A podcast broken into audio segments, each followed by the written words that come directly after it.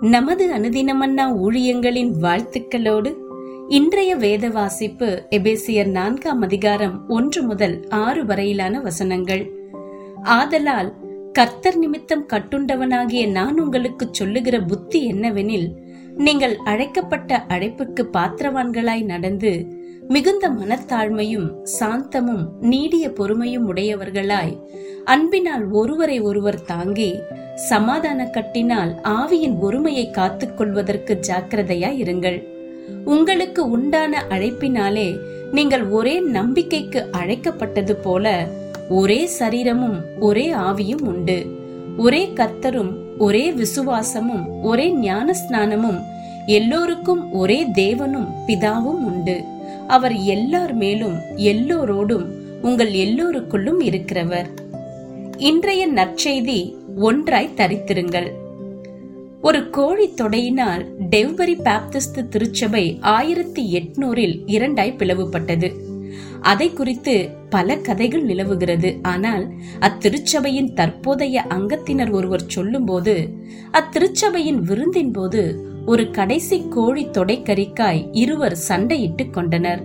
அதில் ஒருவர் அந்த கோழி தொடை தேவனுக்குரியது என்றார். மற்றவர் தேவன் அதை கேட்க மாட்டார் எனக்கு அது தேவை என்றார்.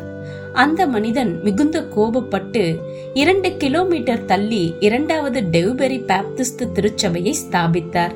அதிர்ஷ்டவசமாக அந்த திருச்சபைகள் பிரச்சனைகளை அமர்த்தி சபை பிளவுபட்டதற்கான இந்த கீழ்த்தரமான காரணத்தை தங்களுக்குள்ளாகவே மறைத்து கொண்டனர்.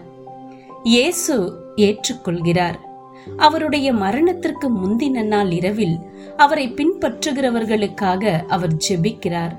அவர்கள் எல்லோரும் ஒன்றாய் இருக்கவும் பிதாவே நீர் என்னை அனுப்பினதை உலகம் விசுவாசிக்கிறதற்காக நீர் என்னிலேயும் நான் உம்மிலேயும் இருக்கிறது போல அவர்கள் எல்லோரும் நம்மில் ஒன்றாயிருக்கவும் வேண்டிக் கொள்ளுகிறேன். பவுல் ஏற்றுக்கொள்ளுகிறார் சமாதான கட்டினால் ஆவியின் ஒருமையை காத்து கொள்ளுவதற்கு ஜாக்கிரதையா இருங்கள். ஒரே சரீரமும் ஒரே ஆவியும் உண்டு என்று வலியுறுத்துகிறார். அவைகள் பிரிக்கப்படவும் முடியாது. நம்முடைய பாவங்களுக்காக கிறிஸ்துவின் சரீரம் உடைக்கப்பட்டது என்பதை நம்பும் நாம் அவருடைய சரீரமாகிய திருச்சபையை கோபம் புறம் பேசுதல் பிரிவினைகள் என்று தகர்க்க கூடாது சபை ஊழல்களில் சிக்குவதை காட்டிலும் நமக்கு நாமே தீங்கிழைத்துக் கொள்வது மேல். மற்றவர்களுக்கு கோழி தொடையை தாருங்கள் அத்துடன் சுவையான தின்பண்டத்தையும் சேர்த்து தாருங்கள். இன்றைய சிந்தனை திருச்சபையின் ஒற்றுமைக்கு உங்களின் பங்களிப்பு என்ன? நீங்கள் வேறு என்ன செய்யலாம்? ஜபம். பரலோக பிதாவே மற்றவர்களோடு சமாதானமாயிருக்க எனக்கு உதவி செய்யும். நீர் இணைத்ததை நான் எப்பொழுதும் பிரிக்காதிருக்க உதவி செய்யும்.